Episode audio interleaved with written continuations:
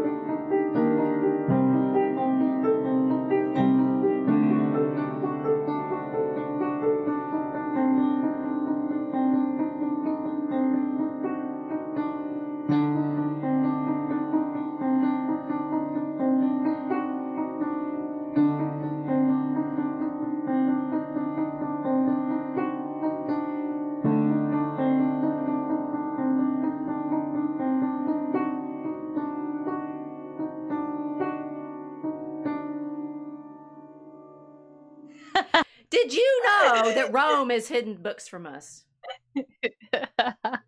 Which ones?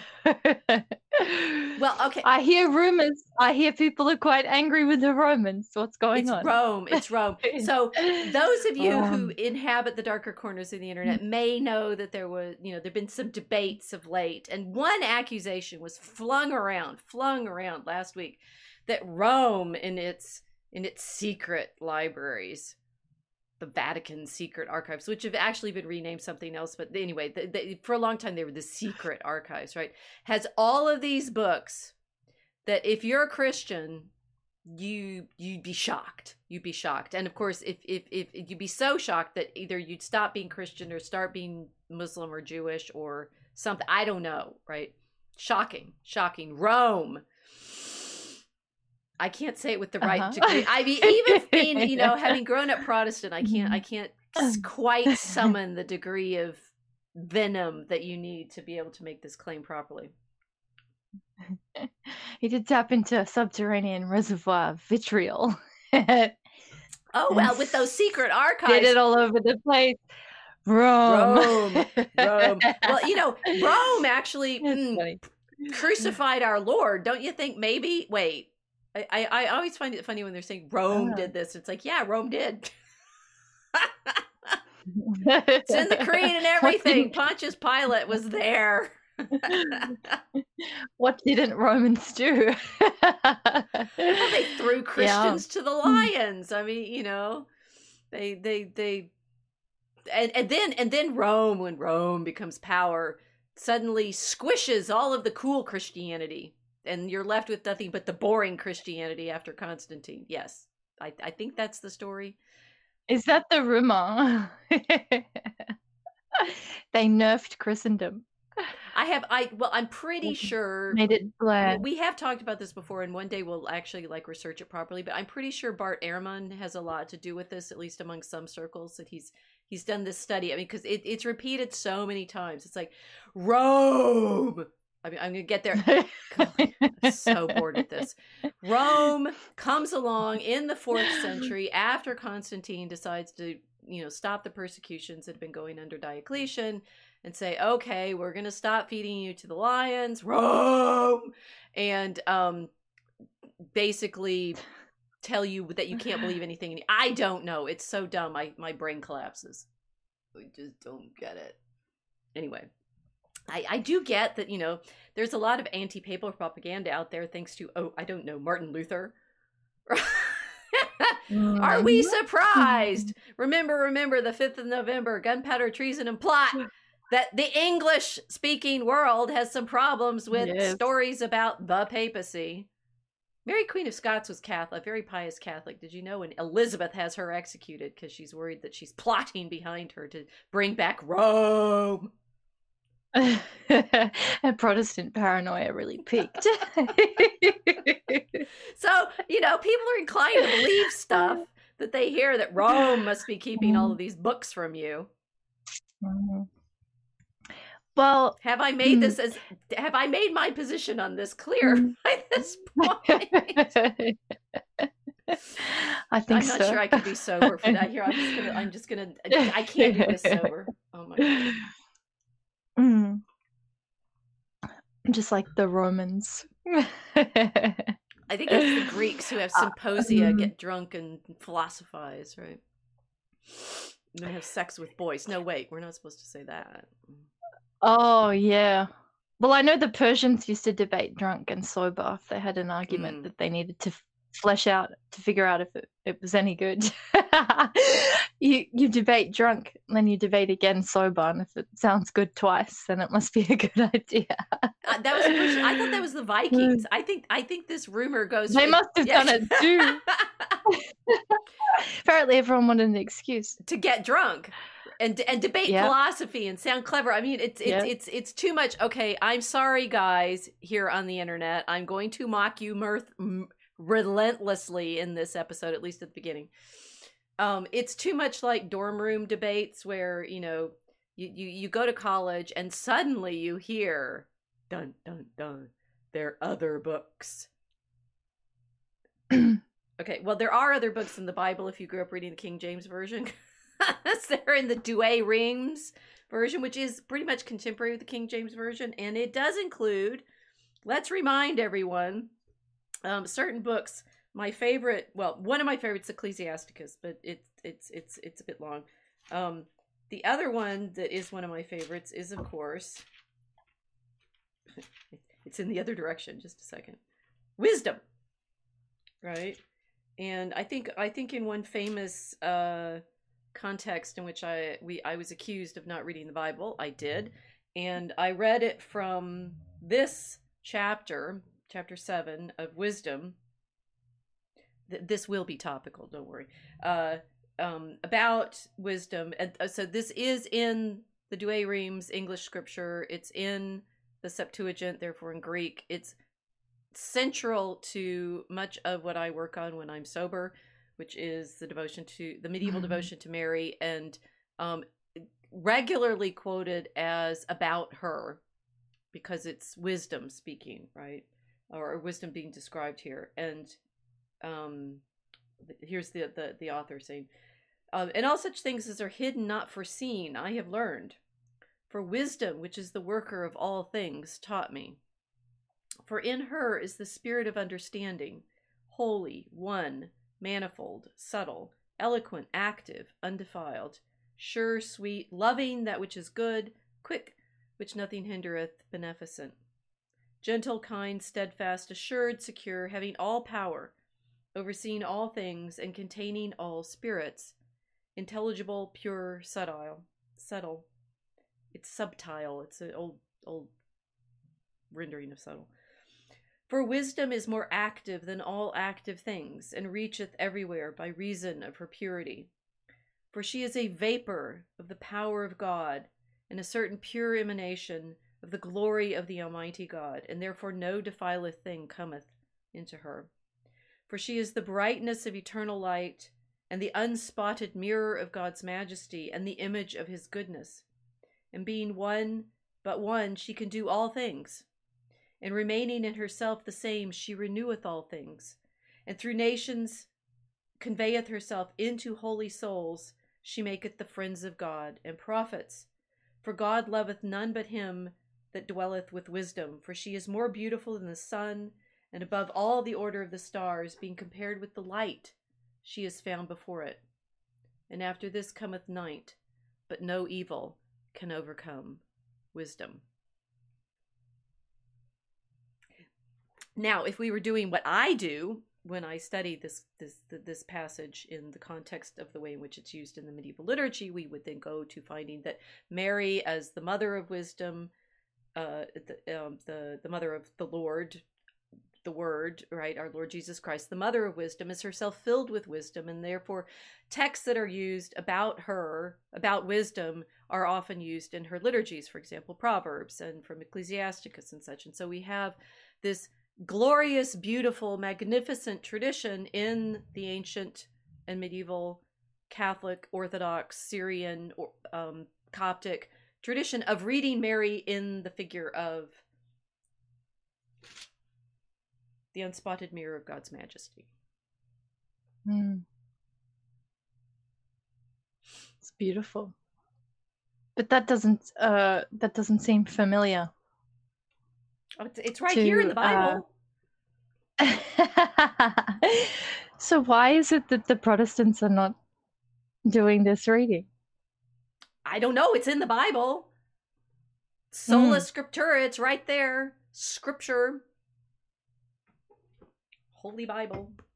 I woke up the dog.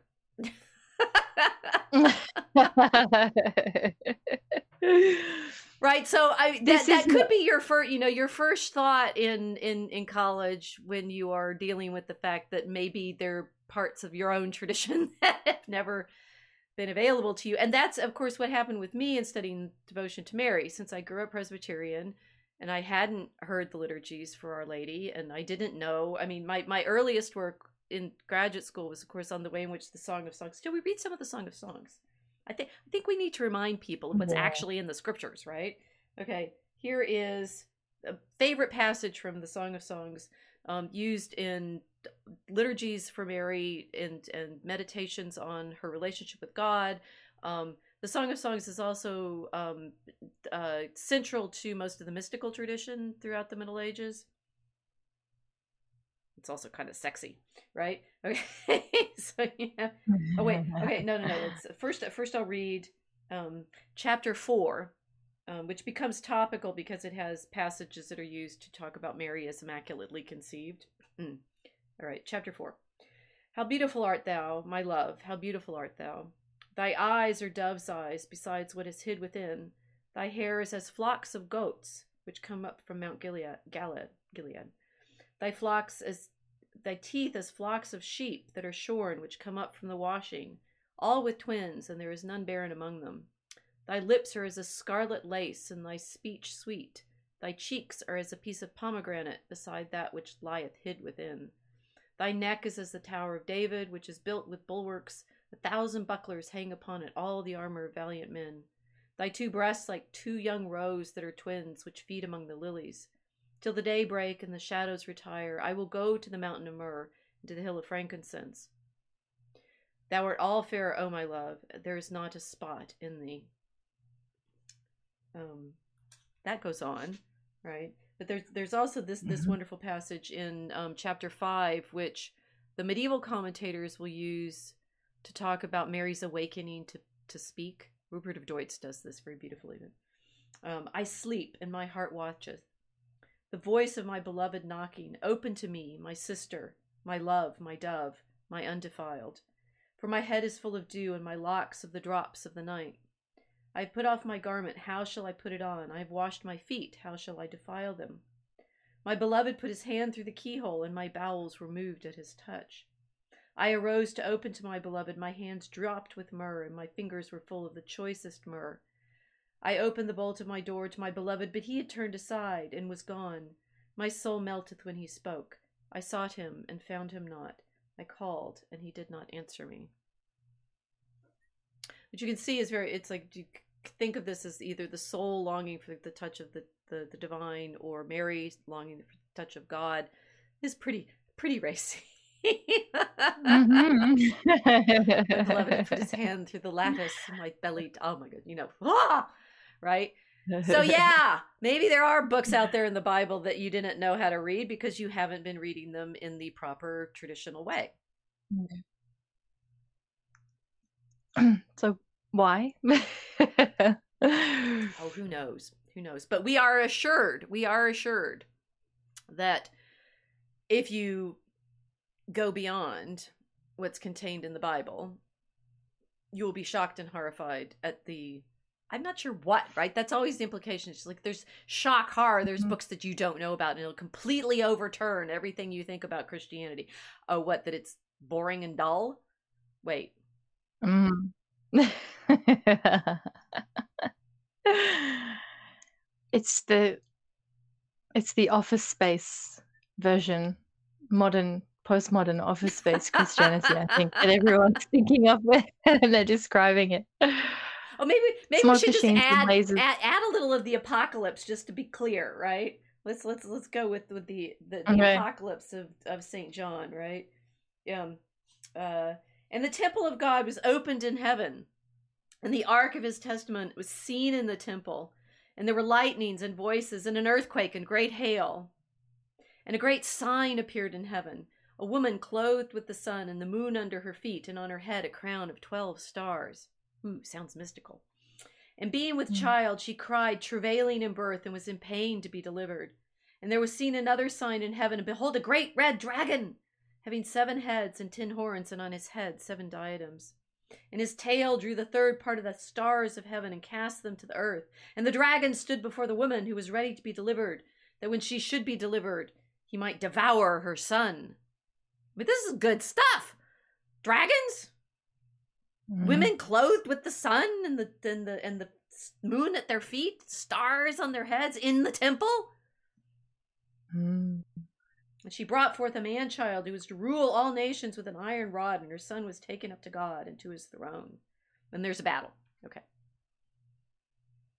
I, I just saw Dragon something battle. right before we started on, on, on Telegram of there's a there's a new cartoon story showing Lucifer and Lilith, right? the stories that they've kept from you because those are the racy fun ones right rebellion against god and and stuff that that's what we want rebellion against god is it? Well clearly we do i mean there's some there's some feeling of rebellion. We certainly want to rebel against rome because like wait no wait. We, do we rebel against rome? This is the catholic version of the bible. Uh-oh. No wait.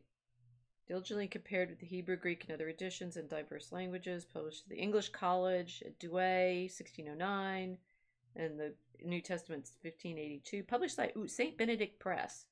I think this is a Catholic book. Roman! Oh my gosh. it's called the Rome. These um, secret books that Rome is keeping from you, literally, um, no, those secret books that I just read from are in the Catholic Bible. The, mm. the, the, to rebel, we must need some other stuff against Rome. Yeah. I have some more books. well, we use those books. We're not Romans. What? so they're wisdom, they're wisdom, the unspotted mirror of God's majesty, thunder and hmm. lightning, mm. signs portents, apocalypses. It's clearly a plot. I to what? Deprive us of fun? There's that was pretty sexy love story I was just reading there. Mm-hmm. I I clearly whatever is being kept from us must be pretty amazing.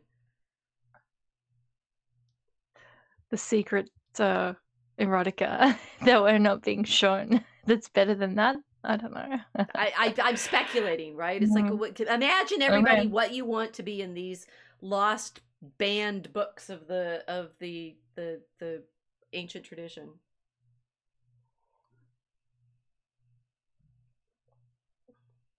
I know you're you're flabbergasted. We can't even imagine.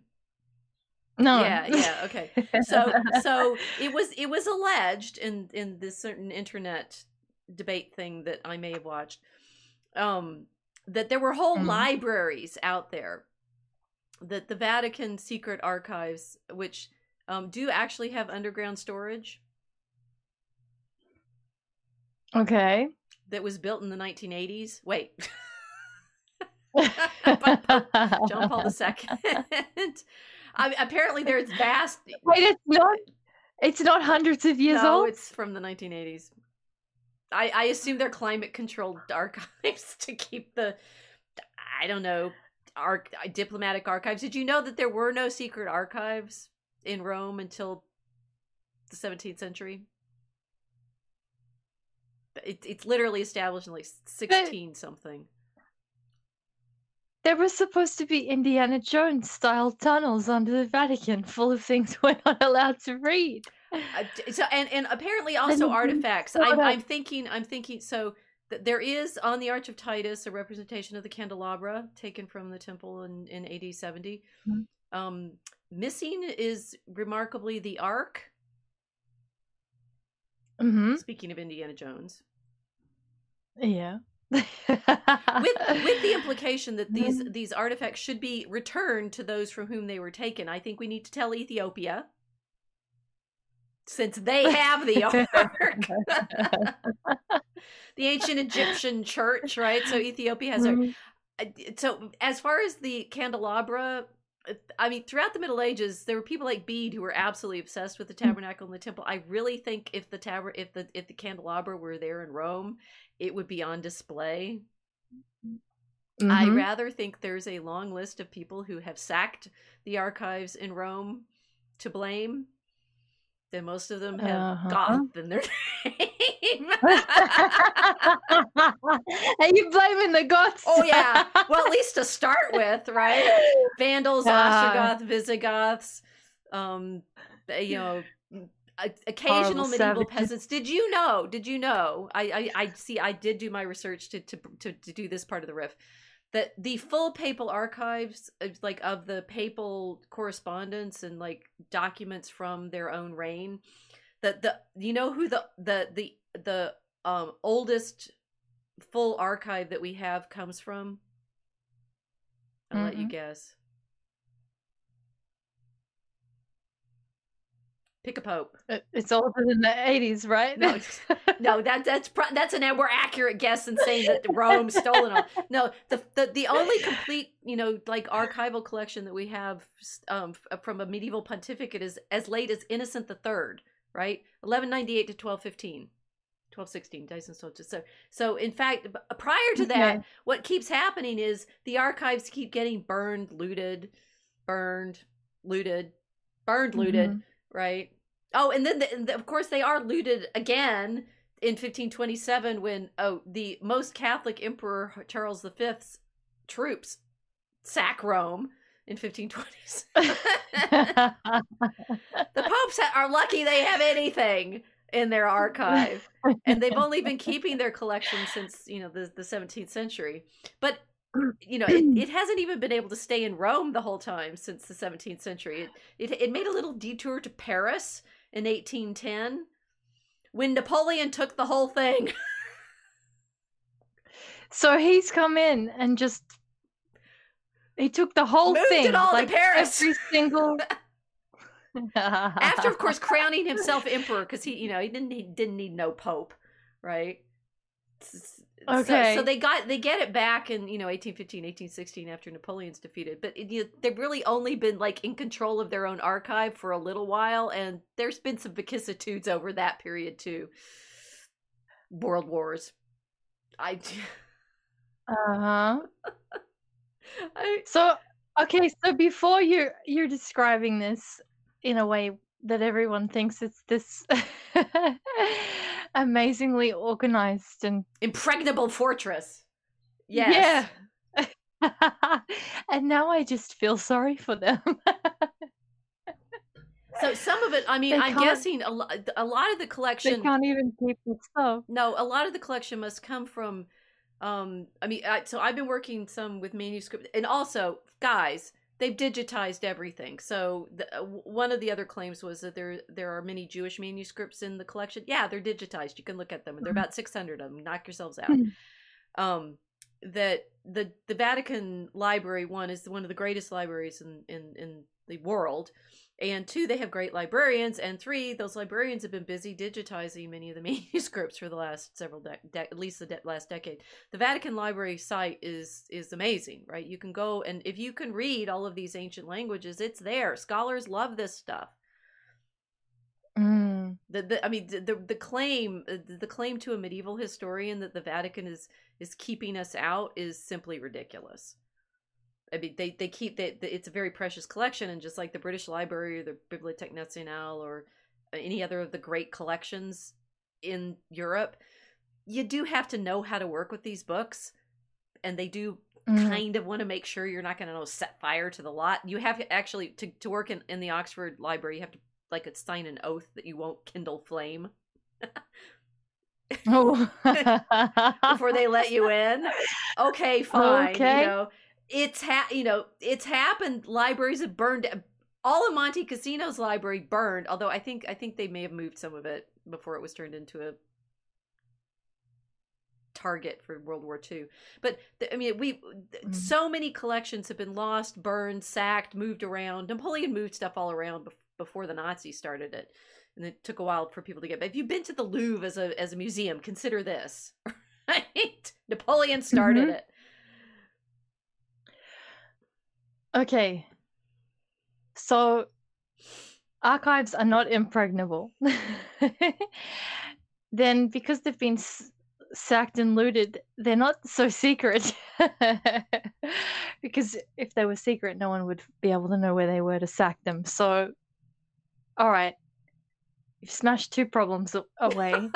Hopefully, I mean that that when, when we say things are lost, we yes, they've been bombed by I don't know the United States occasionally, right? The the, the library in. Leiden was was destroyed by the Germans in World War One, and then there was a new collection made um, in the twenties because the scholars of the world were so sad that the that library was burned, and then it was burned again.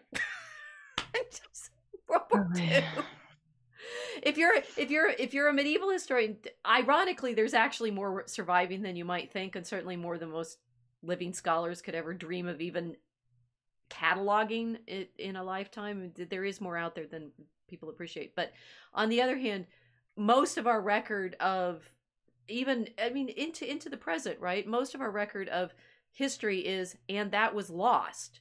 I i was in my Mhm. eurociv class today i was we were talking about the french revolution and you know one of one of the features of the french revolution is burning archives of all the local seigneurs Mm. right so uh, Okay. imagining that anybody in the past 2000 years has been so in control of their documents that they weren't under threat at some point and the name of the rose is accurate in that sense the libraries that have gone up in flames are real Mm.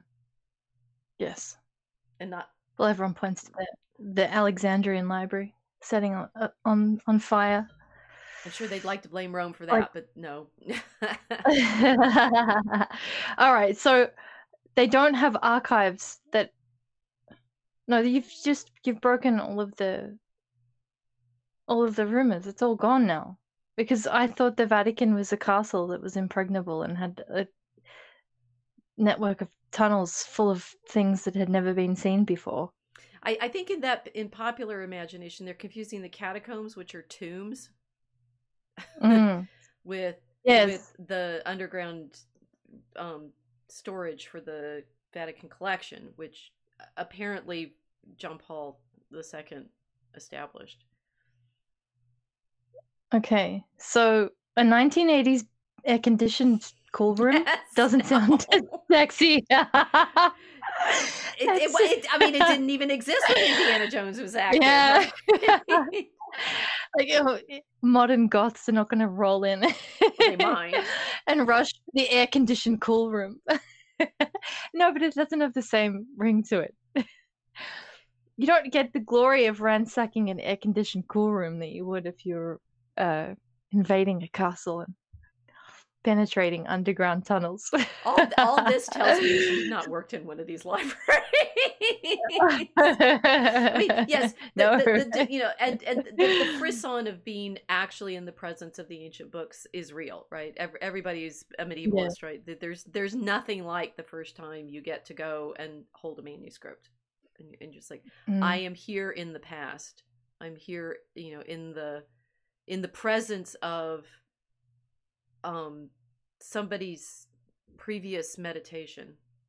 I I, I mean mm. when I worked in as a, a, graduate student in Cambridge and you get to go to the reading room in the university library and they bring out the book to you and you're sitting there and you're like this book that I've read in addition and someone else, you know, did all the fancy Latin on to make this printed version and here I am sitting with the copy of the book that they it's like the mm. it's like ground zero. It's there's nothing like it to feel like you're you're closest to that moment of I do want to know, right? And and I think so, you know, ridicule aside, the desire to get back to the past is real.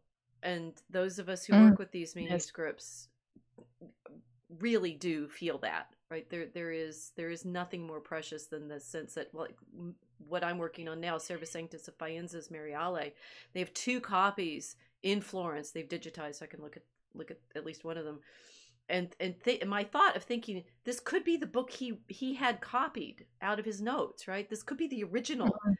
i'm in the presence of the author. I'm in the presence of the you know the, the, the person who was thinking these beautiful thoughts about mary through all of these scriptural references. And yes we want that experience for sure.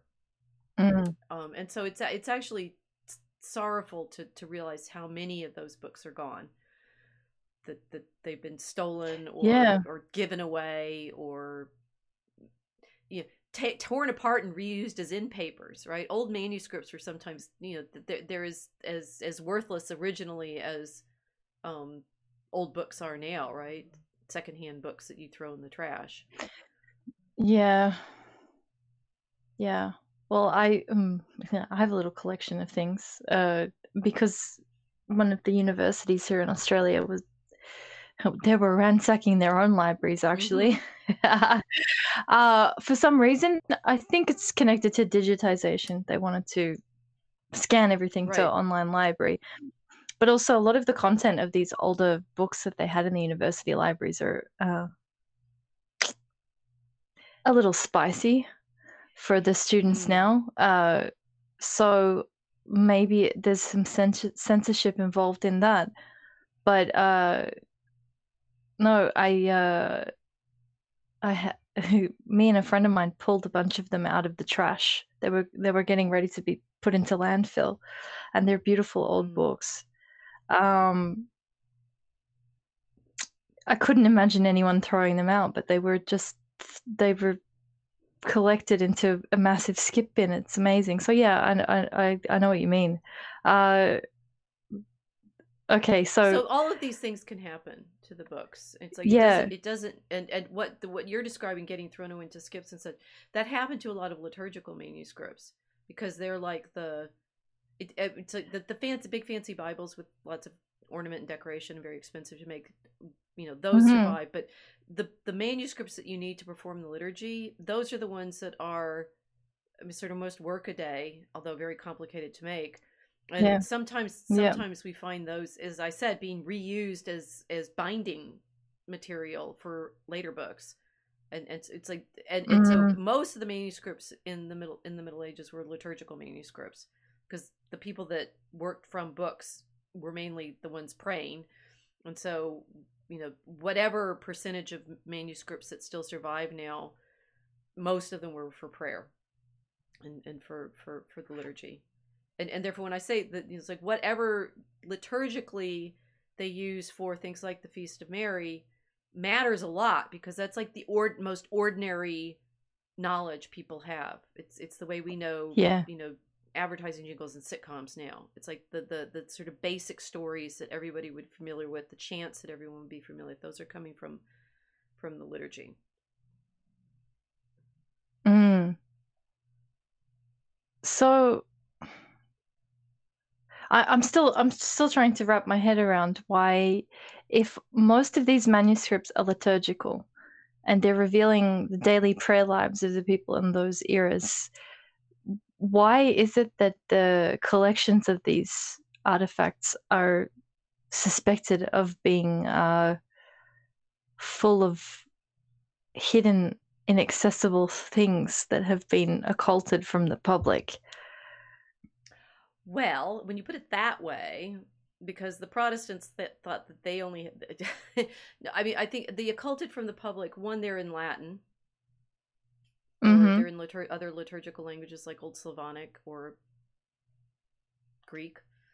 Um, in in in the sort of in the wider scale of collection, I, I mean, I, the thing is, I think um propaganda against the older tradition a lot of times. It's like the, the I I've been Mm. in the in this work I'm doing on Mary. I was just reading John Henry Newman's letter to Reverend Pusey about, you know, how he isn't he doesn't believe in these strange things that Pusey claims Catholics do because well that's Italian. Um you know there's there's there's a lot aside from the, the sort of generic Protestant propaganda against the the papacy, there's also within the traditions dismissals of the older prayer life and and that often turns into oh yes they're you know these strange and obscure and weird practices and why would you think about mary as wisdom? That seems strange and to put her above god right? And and then and and hmm it, it's mischaracterizations of the ancient tradition and that then cre- i think fuels for people's understanding this sense that it's it's all um gloomy right? The gloom of the middle ages is Mm. often invoked over it. Yeah so we've we figured we we can riff off of this and find lots and lots of reasons for this feeling of we've lost a tradition we have some of it you know it's been hidden from us it's been stolen from us it's been you know all of these and to project onto that this nefarious desire to prevent us from having knowledge which i suppose sometimes it is but but but that's in in Mhm. well-known ways in in modernity of liturgical reforms and doctrinal debates and national politics Mm. Not not in the in the sense of uh, a Dan Brown story where uh alas no okay. I mean, some of some of Now what comes out in the 15th century when the, the Italian the Italian humanists think that they're discovering all these ancient books, you know, that have been kept from them for centuries because you know they're rediscovering the classics. They were re- copied in monasteries in the in the eighth and ninth centuries, and so uh, we've talked about this a little bit in in the past, right? Yeah. That, that some of that feeling of rediscovering books, it it it wasn't that they were purposefully hidden. It was just nobody was interested for a while. Okay. So uh now this is interesting. Well, it, it's instead of blaming an attention span, they're blaming the the archivists. okay. So what is in there? Well, okay, so I have I I collected I g- given that there's this claim that there are whole libraries out there. Ugh, I pulled them off my shelf. And look, they're three books. Literally three books. Okay, we heard tell about the Nag Hammadi Library. You know, Mhm. thank you, James Robinson. That's the title he gave the book. Um, I do have, I, I figured because people are internet savvy, we go to the web page. Whoops. There we go. Uh, the Wikipedia page, which shows you the Nag Hammadi library. Um, it was a collection of a variety of books, but it all got published in one volume, right? It's it the the, the premise that they're, you know, miles and miles and miles of hidden books under the Vatican. No, the Nag Hammadi library is this, right? Okay, so we, we can play with that a bit, which I, I think we, I'd like to because that one's this one this one was actually found as a as a collection of of codices, um, and let me see if I can do this. Uh, discovered um, in uh, between in 1946 in Egypt. Okay, um, Oh. and uh, I will give you one guess what language they're in.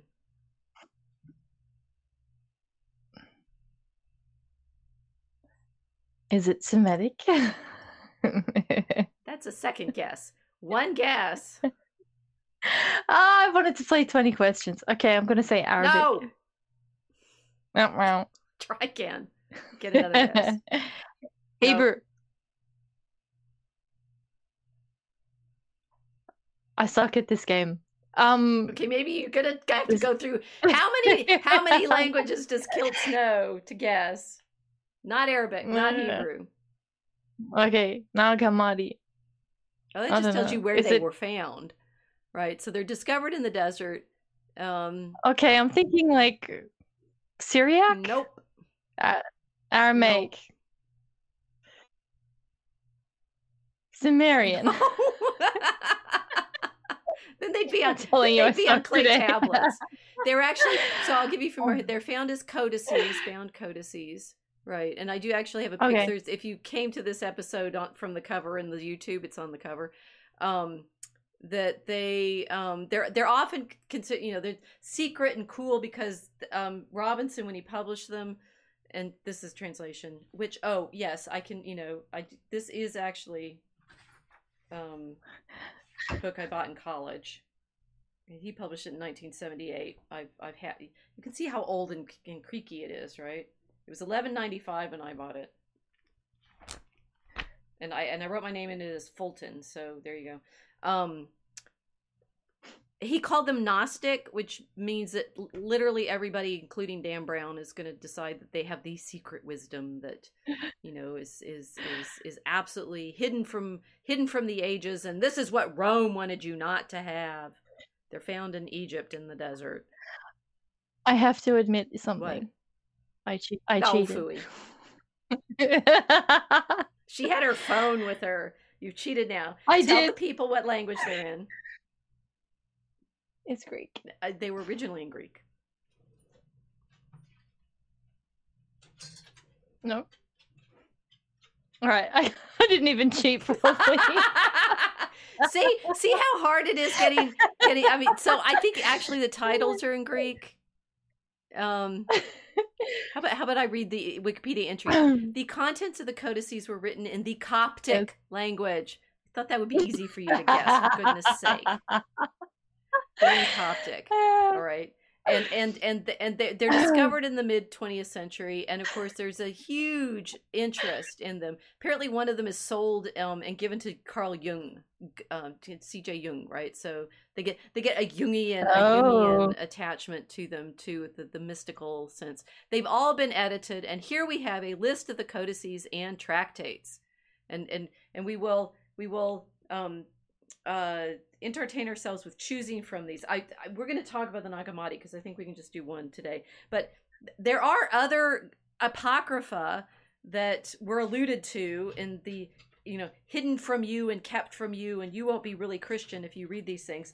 Um, uh, one I have I have this one, uh, which I I just like. It's the other Bible, right? The other Bible. For the first time in one volume, ancient scriptures, Gnostic Gospels, Dead Sea Scrolls, Visionary Wisdom Text, Christian Apocrypha, Jewish Pseudepigrapha, and Kabbalah. So I promise I know what some other of the texts are, right? Um, and, and we can get to these some other day. Uh, so that that's one. It's- Mhm. again, it's it's you know there are more volumes in this, but we're not really talking vast libraries of stuff that's been quote lost and hidden and most of we know it all right so that's fine um this book though is more to the point the apocryphal new testament what do you think is in this this is Mm. translated by M. R. James the great um um, Cambridge scholar, uh, pro- provost of King's College, Cambridge, belonged to my mother-in-law, no less. Published at Oxford in 1924. Um, would you like to hear about the the books that are in the apocryphal New Testament that nobody's ever heard about? Absolutely. Well, okay, the Gospel according to Hebrews, which is in fact mentioned by Jerome, so we've known about it. um, Mhm. and, and that one's in a that's in a fragment. That's oh, there's some Coptic. Um, the Ebionites, the Egyptians, the Philip, the tradition of Matthias, the Gospel of Peter, Gospel of Thomas, preaching to Peter. But these are all only known in fragments. Okay, so we've mentioned most lost heretical books, the birth of Mary, The Lesser Questions of Mary, The Ascent of James and Other Lost Books, The Memoria of the Apostles. Oh, and the, the Gelasian Decree is, of course, the great list of books to be suspicious about, which Mhm. includes mentions of a lot of these. Uh, the Gelasian Decree. They list all these other ones. You know what my favorite book that nobody's ever heard of that's listed in the Gelasian Decree because the church squished it? The book concerning the infancy of the Savior, or Pseudo Matthew's Gospel. And also the book concerning the birth of the Savior and Mary, or the midwife, the same as the last, or the Protevangelium. Literally nobody heard about those throughout the Middle Ages, which is why they cited them constantly as the reason they had the feast days of the Virgin. Mm. right? And and th- there's also things like the there's some acts of the uh, different acts of the apostles and such but some of the apocrypha in here are the basis for the tradition of devotion to mary. So ironically the claim that oh there are these apocrypha that the catholic church doesn't let you know is literally backwards. Um you know they're considered apocrypha now and they were you know they're considered like not quite in the gospels but we'll still have a feast of mary's nativity and oh we'll have feast of her conception and oh we'll have stories about how she grew up in the temple right? I, I think i marked one of those. Mm-hmm. oh no i marked it in here. So here is from the other bible. Uh, the famous completely lost nobody's ever heard of um infancy gospel of james or the proto-evangelium in james talking about what happens with mary um at the annunciation so she's gotten married to joseph and he says um, Mary, I have received you from the temple of the Lord. Now I am leaving you behind in my house, and I'm going away to build houses. Later I will return to you. The Lord will guard you. There took place a council of the priests, saying, Let us make a veil for the temple of the Lord. The priest said, Call the undefiled virgins from the tribe of David. The attendants went out and sought them, and they found seven. Then the priest remembered the child Mary, that she was of the tribe of David, and was pure before God, and the attendants went forth and brought her. They brought them into the temple of the Lord, and the priest said, Assign by lot for me here someone who will spin the gold thread, and the white, and the linen, and the silk, and the hyacinth blue, and the scarlet, and the genuine purple. The genuine purple and the scarlet were assigned by lot to Mary, and taking them, she went into her house. Now at that time Zacharias was dumb, and Samuel replaced him until the time when Zacharias spoke. Mary, taking the scarlet, spun it. She took her pitcher and went out to fill it full of water, and behold, there came a voice saying, Hail, highly favored one, the Lord is with you. You are blessed among women. Mary looked about to the right and to the left to see whence this voice might be coming to her. Filled with trembling, she went into her house, and putting down the pitcher, she took the purple and sat down on a chair and drew out the purple thread. Behold, an angel of the Lord stood before her, saying, Do not fear, Mary, for you have found favor before the Lord of all, and you will conceive by his word. Mary, having heard this, considered to herself, saying, Shall I conceive by the Lord, the living God?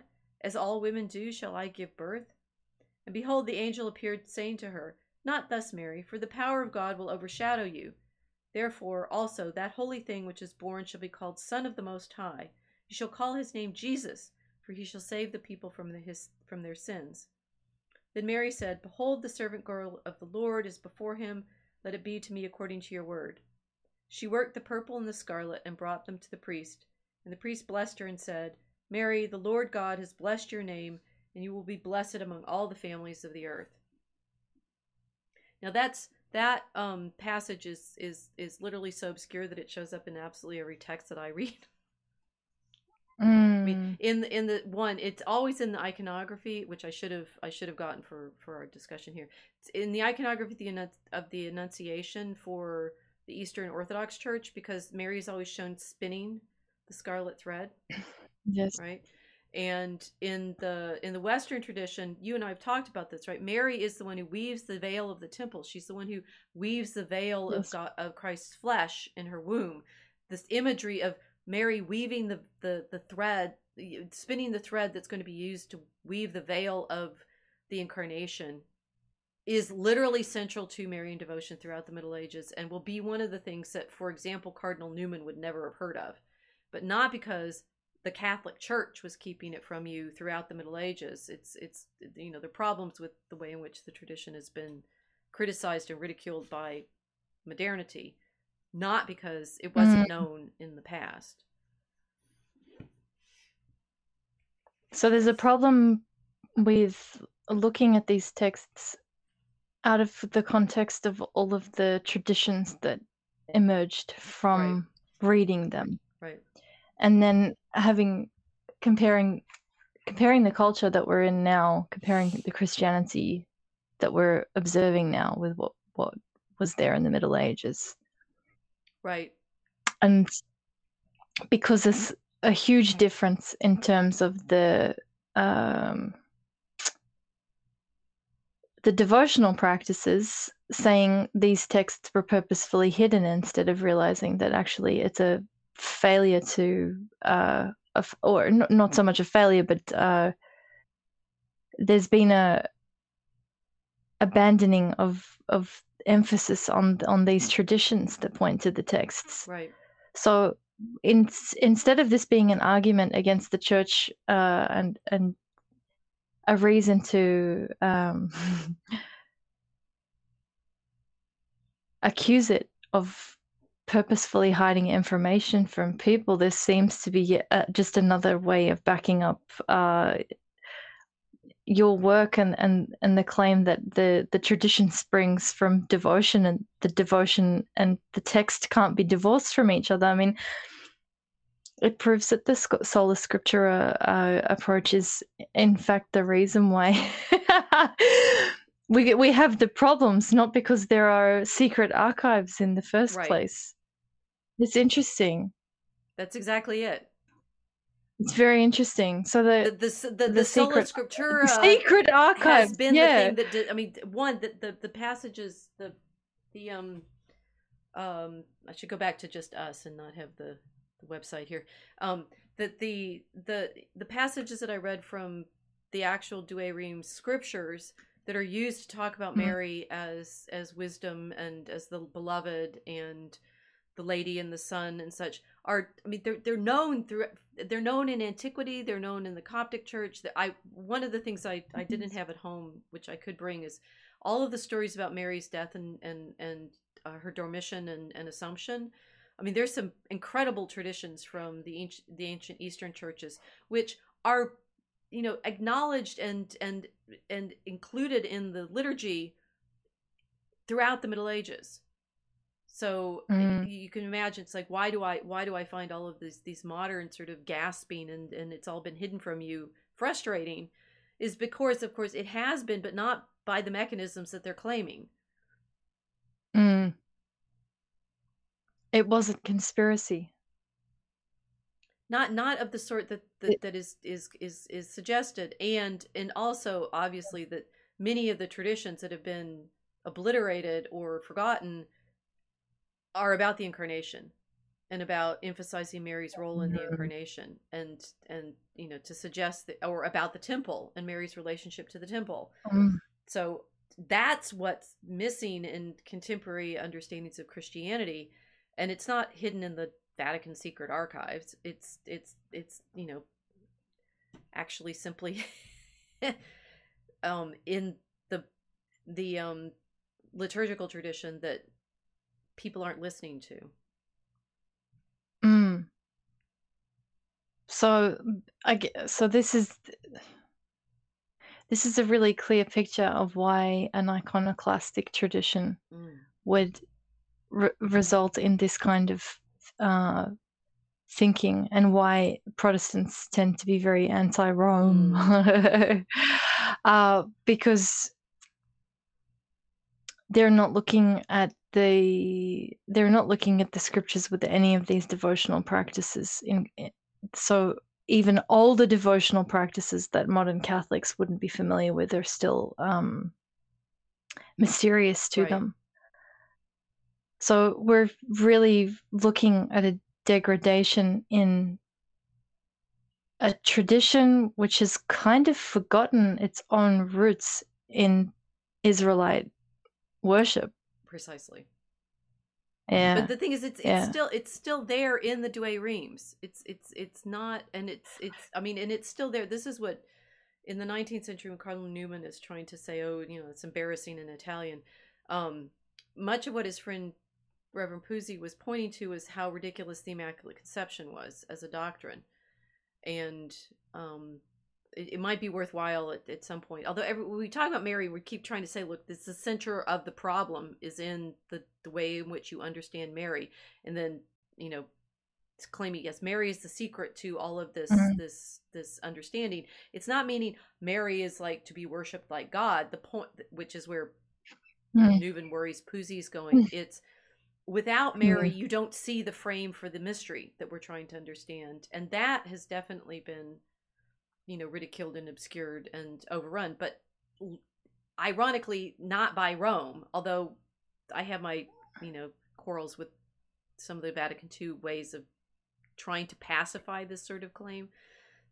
Don't don't get me Mhm. started there. But Lumen Gentium is a problem right but it's it's it, it is very interesting because it's it's it really isn't rome purposely keeping knowledge from the people that's at stake here Mm.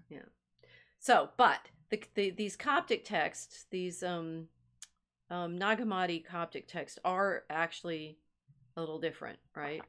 Because in fact some of these i'm, I'm scrolling down on the webpage right? Um these are showing the codices the texts are found in and what is in them.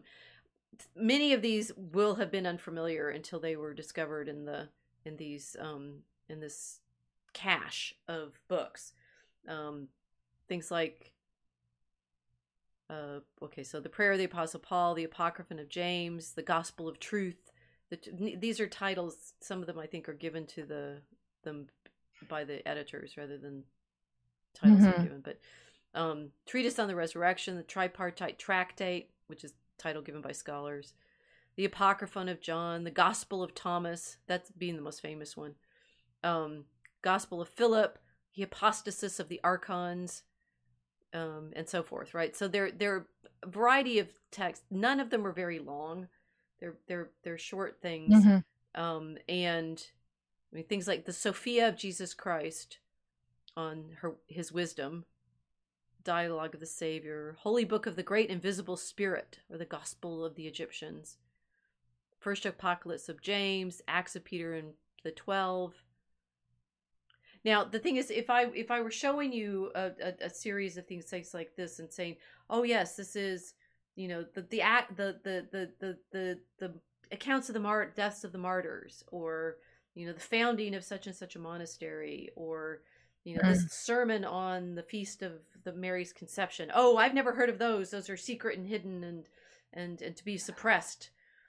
I mean simply because there's stuff out there under these titles doesn't instantaneously make it all like the cool version of what you've never heard of. Although it could. Mm. you should read the golden legend right? Um uh, but there it's it's it's sort of it, it's kind of an interesting problem. It's like the people usually making the claims about how cool and nifty and and and forbidden these are may or may not Mm. know what all the other texts are that they don't know I, I think my Servasanctus Mariale from the 13th century is pretty pretty wild, and you know it's all about Mary and imagery of creation in the temple. Could fit right in, although it's too long to fit in these books. so, okay, it's a branding problem. Some of it, Some of it's a branding Yeah. problem. And then some of it is a problem of people not understanding the references to be able to mm. access the texts, right? Even though they're freely available. Not just in in terms of uh, a language linguistic capacity, uh, but because they're not trained to read the imagery in the same way. Right. And therein lies the problem of reading what's in these books, right? So Robinson, Mm. when he first came across them in this and, and was publishing them in the seventies, called them Gnostic, and that the Dan Brown version of things, and Elaine Pagels said they all run with this. It's like there's, and Pagels herself had, uh, like Karen Armstrong, had some quarrels with the Catholic Church. There's a lot of scholarship that's done in quarrels with the modern Catholic Church affects some of this. Um, but Mhm. you know the the problem is they're found in a cache in Egypt, and there's a there's a map where they are. It's down there in Egypt, um, and I think some of what some of what the difficulty here is saying. Okay, like it's it's a set of a small collection of books. Um, Mhm. whose were they? Why were they buried? To be found centuries later. Um, you know, what tradition do they represent? And and then of course our framing question of and did Rome suppress them? They're in Egypt and Coptic. hmm Which is not ruled by Rome. Thank you. I'm sorry.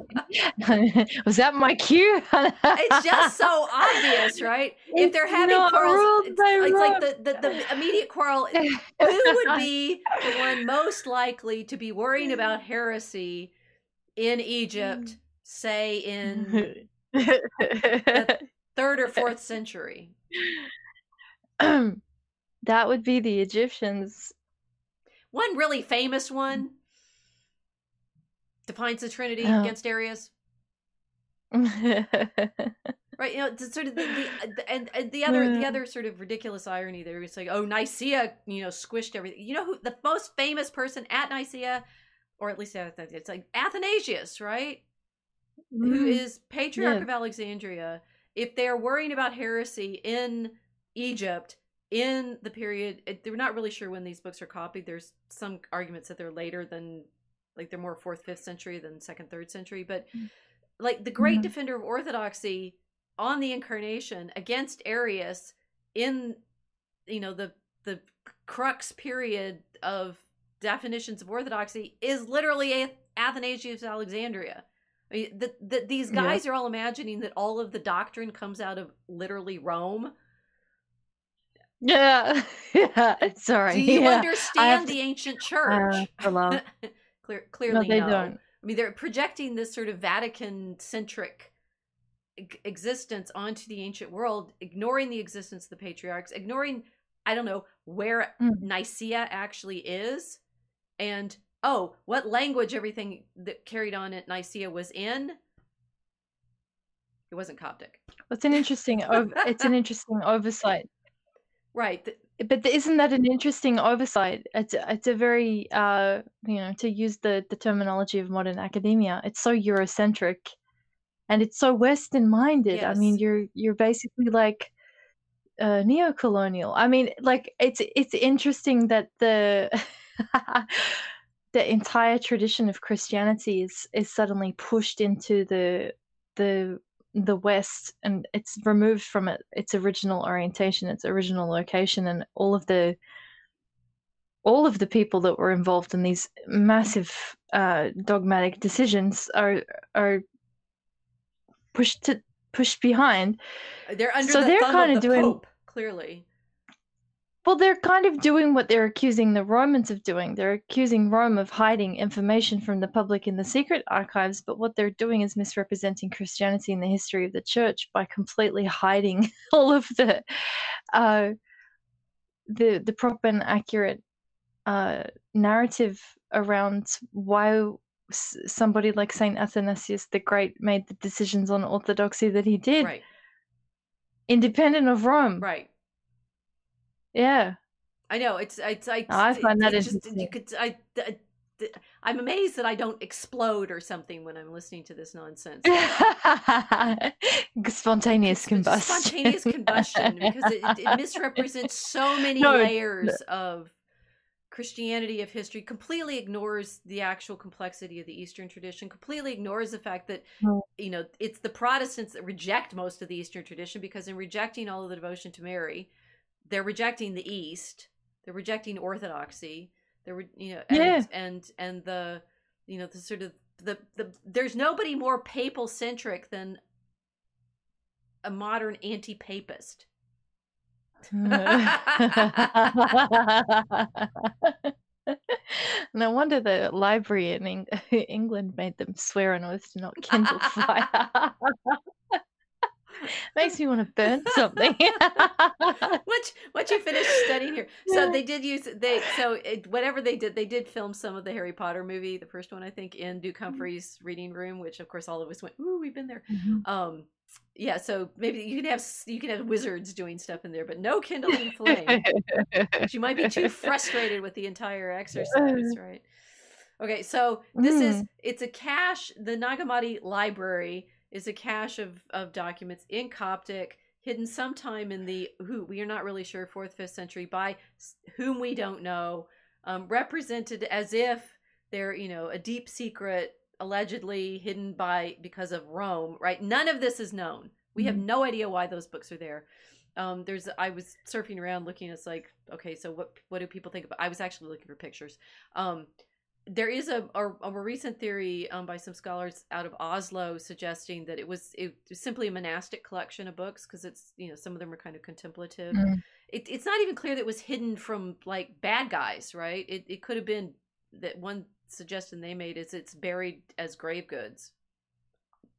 You know, Mm. who knows we don't know right we don't know why these books are there Yeah. we know that you know some of the some of the discussion of of some of them there are um like the tripartite tractate discusses valentinian's views on creation and cosmology there are, you know other texts that of of you know collections of sayings and stuff that maybe we don't know but it's to immediately assume that all of this is suppressed knowledge rather than simply lost knowledge is an interesting assumption. Mm. Um, it's also to Yes. you know it's like saying the things that people obscure, right? Where does monasticism originate?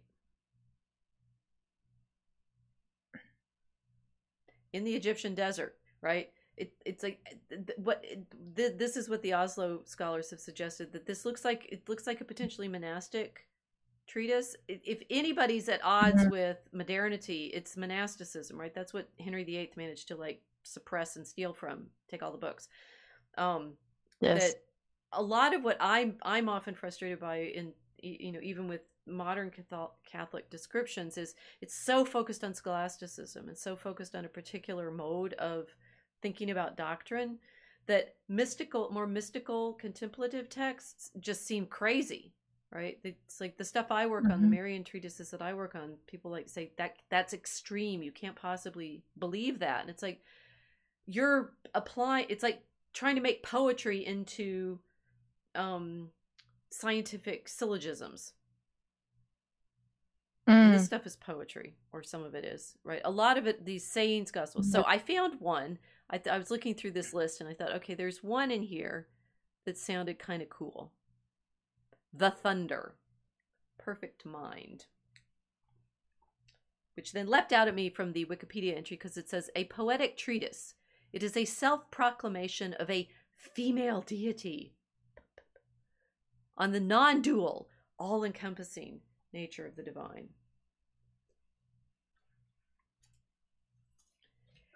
You will all remember the text that I read at the beginning of the exercise, right?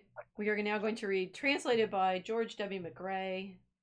Um, this short tractate entitled The Thunder Perfect Mind is a revelation discourse delivered by a female revealer in the first person. There's nothing like that in the scriptures, right? It is characteristic of the revelation imparted at the self proclamation, I am, is of an anti antithetical or paradoxical sort. I am the whore and the holy one. I am the wife and the and the virgin. In addition, there are added exhortations to hear and reflect, and reproaches for failing to do so.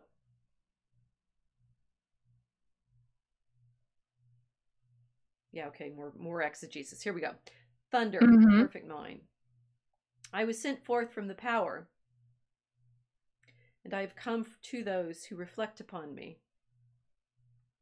I have been found among those who seek after me. Look upon me, you who reflect upon me, and you hearers, hear me.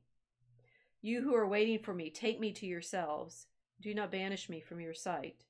Do not make your voice hate me, nor your hearing. Do not be ignorant of me anywhere or any time. Be on your guard. Do not be ignorant of me. For I am the first and the last. I am the honored one and the scorned one. I am the whore and the holy one. I am the wife and the virgin. I am the mother and the daughter. I am the members of my mother. I am the barren one, and many are her sons. I am she whose wedding is great, and I have not taken a husband. I am the midwife, and she who does not bear. I am the solace of my labor pains. I am the bride and the bridegroom. It is my husband who begot me. I am the mother of my father and the sister of my husband, and he is my offspring. I am the slave of him who prepared me. I am the ruler of my offspring, but he is the one who begot me before the time on a birthday. And he is my offspring in due time, and my power is from him. I am the staff of his power in his youth, and he is the rod of my old age, and whatever he wills happens to me. I am the silence that is incomprehensible, and the idea whose remembrance is frequent. I am the voice whose sound is manifold, and the word whose appearance is multiple. I am the utterance of my name. That's just the start. Mm.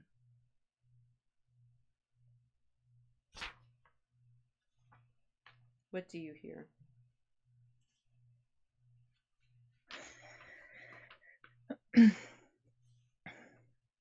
I hear somebody describing a creature bringing forth her own creator. Oh my goodness. Um. you know, if I kept if I kept reading I from this other book that is claimed to, you know, be boring and, and not have any powerful images in it. Um Hmm, let me find a passage here.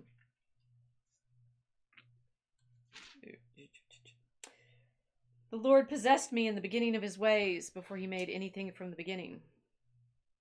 I was set up from eternity and of old before the earth was made. The depths were not as yet, and I was already conceived.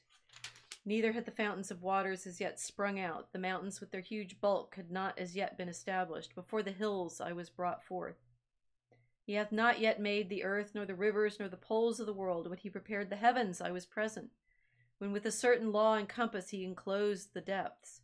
When he established the sky above and poised the fountains of waters. When he compassed the sea with its bounds and set a law to the waters that they should not pass their limits. When he balanced the foundations of the earth. I was with him forming all things, and was delighted every day, playing before him at all times. playing in the world, and my delights were to be with the children of men. Now therefore, ye children, hear me. Blessed are they that keep my ways. Hear instruction, and be wise, and refuse it not. Blessed is the man that heareth me, and that watcheth daily at my gates, and waiteth at the post of my doors.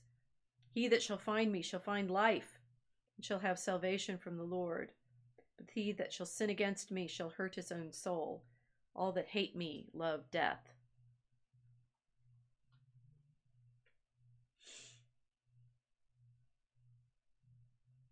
I frankly think don't think people spend enough time reading the scriptures. Mm. Well, that's ironic because they accuse us of not reading them either. it's curious and interesting, yes. Hmm. Mm-hmm. Um, this person is describing themselves as conceived,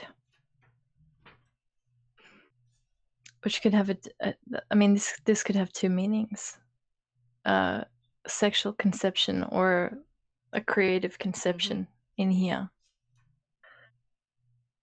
Now, that's a very interesting thing to meditate on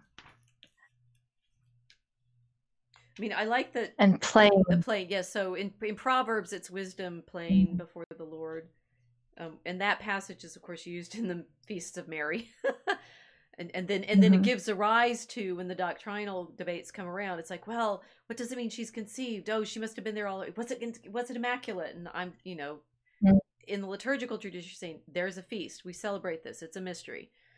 Um, in modernity, everything has to be you know known exactly, and if it's not known exactly, it's it's not knowledge in- instead of poetic reality. Mm. Yeah. it has to be known. It has to be measured. It has to be measured accurately according to the authorized measure. And there, uh, we just get so uh, you can see my visceral reaction to the reliance on schol- scholasticism for everything. but it's it's uh it's like uh it's like measuring a symbol. It sort of doesn't work. There's a there's a kind of uh there's a loss then of appreciating the the the beauty and the truth in the thing. Mm. It's a different way of approaching the same thing, which is to meditate on the nature of Christ's mother, to meditate on the nature of wisdom. So, if we're going to be measuring in a scholastic way, you don't get to approach the Virgin poetically, which means you don't get to approach the Virgin with this crystalline kind of cathedral window way of thinking about the thing uh, and and the and the woman you know? It's a it's a completely different approach. Yeah no wonder everybody everybody struggles with these texts because they're not wrestling with them with the imagery in their right. minds. So you're arguing over the conception of a woman. Immaculate conception but the conception here as we're all having a modern problem of conception because there's no yeah it's so meta. Because there's no rose window in the head. Yeah and no wisdom it's I mean, this is so. So the, the, the the the neutral version. It's like in that passage. I was reading Proverbs eight, right? And Proverbs nine opens with, you know, wisdom has built her house with seven pillars. So that um Mm-hmm. And the, and then the the first book that I read from before was Wisdom. I mean, there's this entire Sophia tradition, this entire wisdom tradition, and um, in Christianity, it gets folded into the knowledge of Christ as the Word, the incarnate Logos, mm. but also Our Lady. And in the Eastern tradition, the deep Eastern, the Coptic, I mean, there's a, what we should do. We should do is well convincing everyone that Mary is the core of all of this mystery is is, is, is an uphill battle here. But I mean, they're mm-hmm. they're great Coptic stories of her assump her her death and assumption, and and there's you know very interesting things about how she's the mother of the angel and and so forth.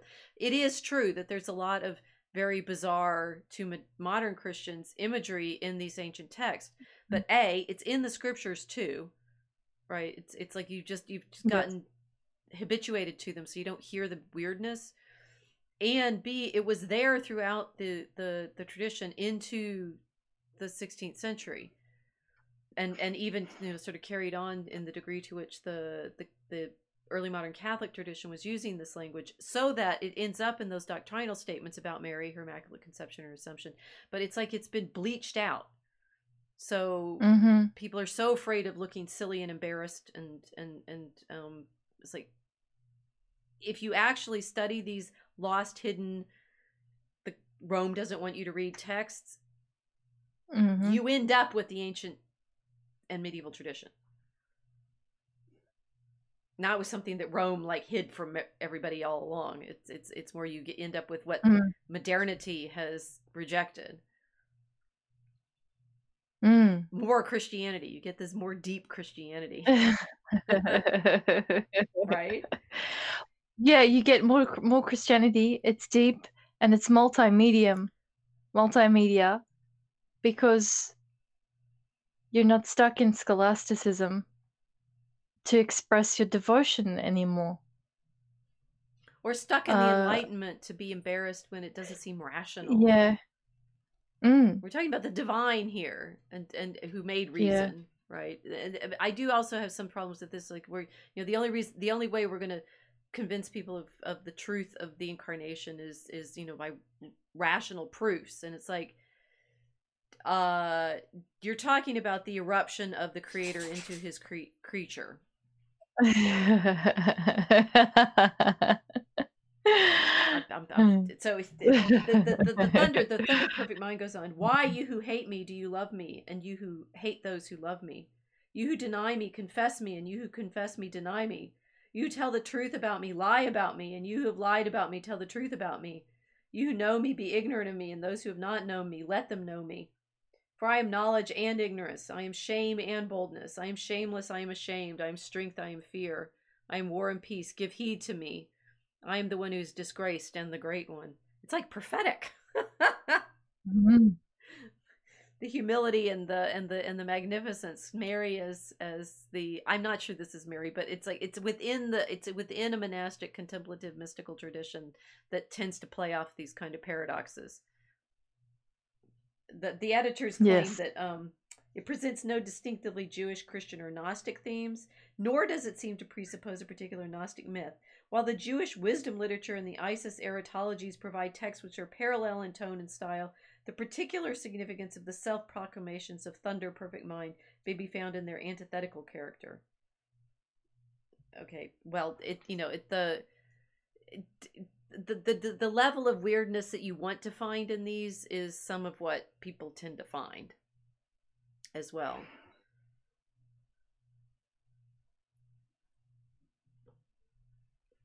I'm wondering if that is if it's the weirdness that the because because they seem weird because they're poetic. Mm.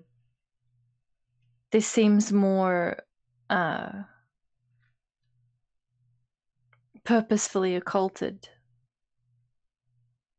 I mean, obviously the the, the they can't read the imagery because uh, there there's a there's a disconnect between all of this imagery and the the modern devotion for a lot of people because they haven't been introduced to it. But the the way of playing with paradoxes. I mean, we're not encouraged to do this as a kind of thought exercise for the most part in our education now. Uh, they change the mind powerfully. And then there's the flipping of all of these ideas that's I mean it it does seem silly, but uh, it's because there is no pragmatic reason for doing this. I suppose this is the this is the kind of thing that it would be knocking up against a, a, modern understanding of well why do we need to do this what's the outcome what are we going to gain from it mm-hmm. there's no there's nothing immediately to gain from doing this in terms of a commercial uh, outcome or um, building a church building or anything. This is contemplation. Right. It's pure contemplation of of divine concepts. We don't do that in this culture. It seems a waste. That's the culture without the monastic in it. It's a culture without the monastic. I yeah, think, I think ultimately. So we've got we've had some nice um, discussion in the chat. Um, yeah, Casey's saying Rome knew just where to hide the Nag Hammadi, uh, Nag Hammadi library in Egypt. Devious papist. Silent Draco. Arians and historians and monophysites, oh my. Right? Yeah, like, mm. okay. And Silent yeah. Draco, like any monastery worried about sacking, take copies out and hide in safe places. Very possibly. Um, although in, in the fourth century, I'm not sure who they're they've necessarily been worried about being sacked by yet right? The Vandals don't show up in North Africa until the fifth century. Um, how many significant digits in the Trinity? Silent Draco. Yes, and, and Mel is, is of course a river run, right? This is this is the kind of sort of mystical contemplation that for those who are used to the more poetic liturgical tradition can say, yes, there it's there already. Okay. So I'm sure though people are mm. people want to know about the the secret gospels of Jesus, right? So the the most famous one I think is probably worth reading from the Gospel of Thomas. Um, there's some fragments of this one in other texts. So the Greek can be dated probably around 200 CE. Nobody knows who wrote it. Um, and there are 114 sayings. We ready? Gospel of Thomas. Mm-hmm. This, this is this is the one they're really hiding from you, so that you you will you, you you'll not be deceived. Or wait, okay, Gospel of Thomas. These are the secret sayings which the living Jesus spoke and which Didymus Judas Thomas wrote down. And he said, Whoever finds the interpretation of these sayings will not experience death. Jesus said, Let him who seeks continue seeking until he finds. When he finds, he will become troubled. When he becomes troubled, he will be astonished, and he will rule over the all. Jesus said, If those who lead you say to you, See, the kingdom is in the sky, then the birds of the sky will precede you. If they say to you, It is in the sea, then the fish will precede you. Rather, the kingdom is inside of you, and it is outside of you. When you come to know yourselves, then you will become known, and you will realize that it is you who are the sons of the living Father. But if you will not know yourselves, you dwell in poverty, and it is you who are that poverty. Jesus said, Shall I keep going? Right? It's it's nothing but sayings. Mhm. I mean, the, the, the, the, the, I'm waiting for the. it's it's like nothing but the Sermon on the Mount, no story, right? yeah. Um, Jesus said, Yeah. "The man old in days will not hesitate to ask a small child seven days old about the place of life, and he will live. For many who are first will become last, and they will become one and the same." They're like tweets. This is like a collection of tweets. collection of tweets. the best of. Best. And and the thing is that so this kind of um sayings list, it's it's typical of the ancient philosophical world, which which is interesting. There's a great book um, by Pierre Hadot called um, "Philosophy is a Way of Life," where he shows that the ancient philosophers, like the Epicureans and the Neoplatonists and stuff like that, they'll make sayings collections of their teachers, and it, you know, in, Mhm. in that sense, these saying gospels fit that style, right? Jesus says, Jesus says, Jesus says, but there there's no um Confucius say. Yeah, there's some parables. Yeah. Some of them overlap with the Gospels. A woman from the crowd said to him, "Blessed are the blessed are the womb which bore you and the breast which nourished you." He said to her, "Blessed are those who have heard the word of the Father and have truly kept it. For there will be days when you will say, Blessed are the womb which has not conceived and the breast which has not given milk." It's from the, it's from the standard tradition. Jesus said, Come unto me, for my yoke is easy and my lordship is mild, and you will find repose for yourselves.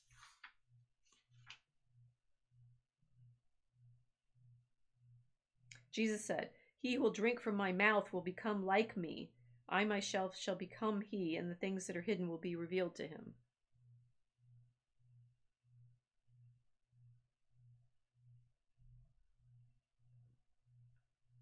Ha!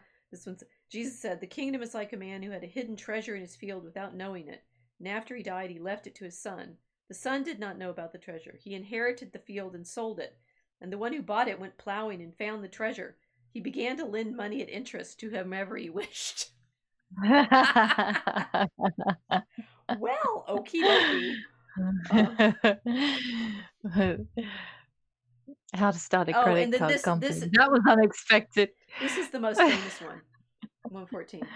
Simon Peter said to them, Let Mary leave us, for women are not worthy of life. Jesus said, I myself shall lead her in order to make her male, so that she too may become a living spirit resembling you males. For every woman who will make herself male will enter the kingdom of heaven. That's literally the most famous of these. So, but that that's it, right? It's like the, it's sayings, it's it's you know, te- Simon Peter said to him, "You're like." Uh, Jesus said to his disciples, "Compare me to someone and tell me who I am like." Simon Peter said to him, "You are like a righteous angel." Matthew said to him, "You are like a wise philosopher." Thomas said to him, "Master, my mouth is wholly incapable of saying whom you are like." Jesus said, I am not your master. Because you have drunk, you have become intoxicated from the bubbling spring which I have measured out. He took him and withdrew and told him three things. When Thomas returned to his companions, they asked him, What did Jesus say to you?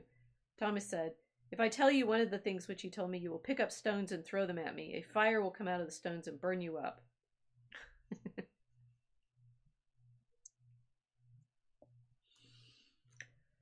it, it it could be that you know that there's a different tradition out there of of of how we see Jesus, but the the the the, the hidden gospels. I mean, some of the the the Old New Testament apocrypha they have infancy gospels and stories of Jesus, and those were again they're known throughout the Middle Ages. Rome had no ability or desire, apparently, to like squish absolutely all traditions prior to, I don't know, yesterday.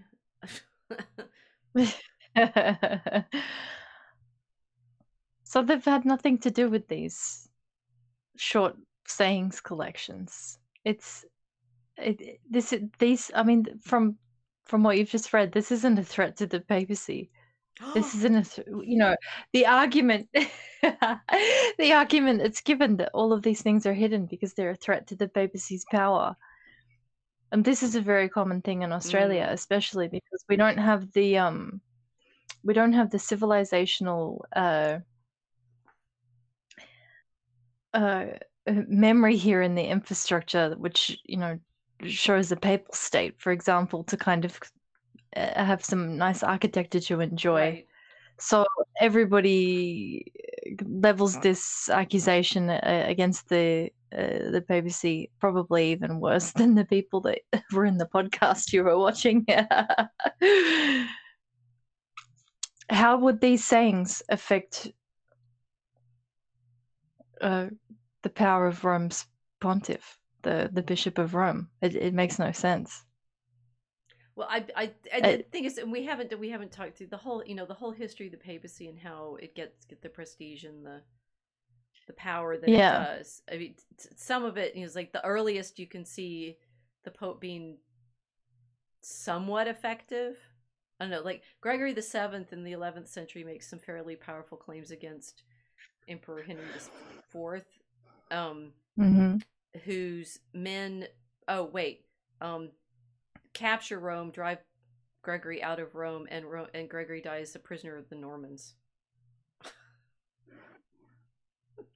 if you know enough about the history of the papacy, a you're mm-hmm. used to anti popes and ex popes and stuff, but you know the, the the the pope the pope spent a lot of the 14th century in Avignon because they can't control Rome. Innocent the Third, the single most powerful mm. pope, he whose archives are contained actually in the Vatican archives, um, mm-hmm. calls a crusade that he can't he can control so powerfully that they don't go where he wants them to go. they end up first sacking Zara on, on, the Dalmatian coast because the Venetians want to, and then going to Constantinople and he's saying, "No, no, no! You're excommunicated! Stop!"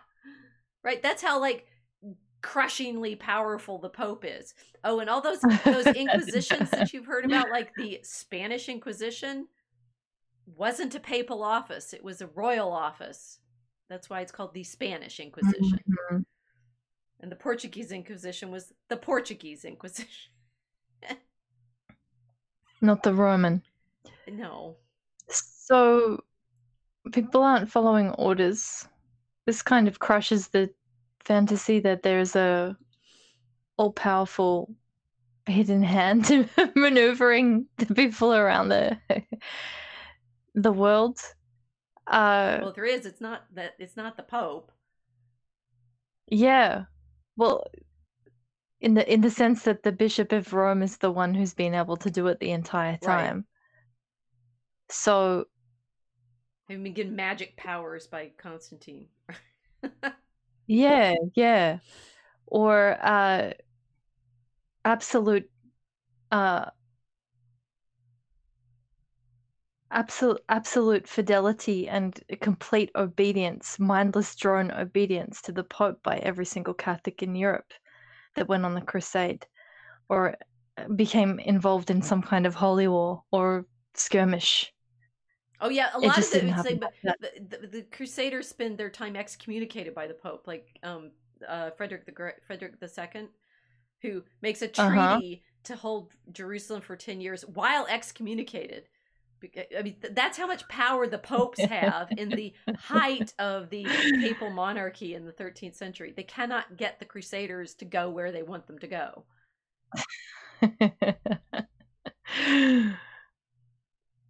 so, if they can't even get their own crusaders to go where they want to go, how would they have possibly be, been able to stash secret knowledge away for over a thousand years? Well, they can't control their own city well enough to make sure that nobody sacks their yeah. archives. So, it's this this kind of I you know I I almost think that the people who are making these stories up want the Pope to be that powerful because they need like you know the James Bond villain to to, to Yeah. oppose.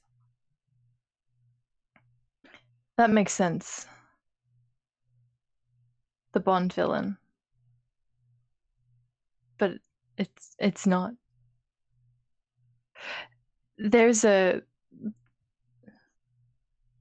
It's interesting that it, it's particularly the Roman that that has to be placed in this James Bond villain mode. And it's not our bishop. People don't even realize we have a pope. I have to keep reminding everybody, yeah, we have our own pope. um, which is funny, considering our our people invented monasticism. Maybe that's a part of it. Maybe it's the uh, maybe it's the the creating this the supervillain because of the the scholastic worldview. I don't know. Is there is there some sense that they want they want there to be secret knowledge kept from everybody because actually it's monasticism that's been kept from everybody. Maybe. I mean, Mm. so I think yeah, I think there's a this is this is a good place for us to go rather than disproving the the, the three little books that I can do there and show you. There are actually a lot more manuscripts in the Vatican collection, and and most of them are you know liturgy. uh, Mhm. it it it certainly makes it more fun to claim that there is this indomitable power that you need to resist Mhm. rather than your own ignorance Mhm. Um, or um, you know the, the the monastic tradition is of course about asceticism and discipline and prayer and uh, you know the focus therefore on your own humility and on self-examination and of course who wants that Mm. and and the prayer life is of course submitting to the prayer to the the discipline of i mean the, in the egyptian desert it's it's saying the psalms daily like all 150 of them It is. and if you're really heroic multiple times or like saint anthony in the desert living in a cave Yeah. for tw 20 years fighting demons Mhm. I mean, the, the real heroism of the whole tradition in the Egyptian desert being the monks who put themselves under this kind of discipline. No pope is is is making them Mm. do that. They invented it of their own desire. Mhm. Yeah, the the the monastic practice emerged because the the monks felt called by the spirit to flee into the desert to find their holiness and renounce the treasure of the world for the treasure of heaven. Uh, you couldn't order somebody to live like that if you tried. Nobody would nobody nobody would be able to maintain that discipline under orders. It has to be something that is done uh with with devotion and with uh, with with love. I mean, the Egyptian desert. It's not like there's a there were 7-Elevens out there for everyone to you know to access snacks if they got a bit hungry and they and they were not enjoying the fasting. The monks were leaving civilization completely and going out on their own in in, in the wilderness. So yeah, uh, this isn't the the orders of a hierarchy that's trying to to control them for sure.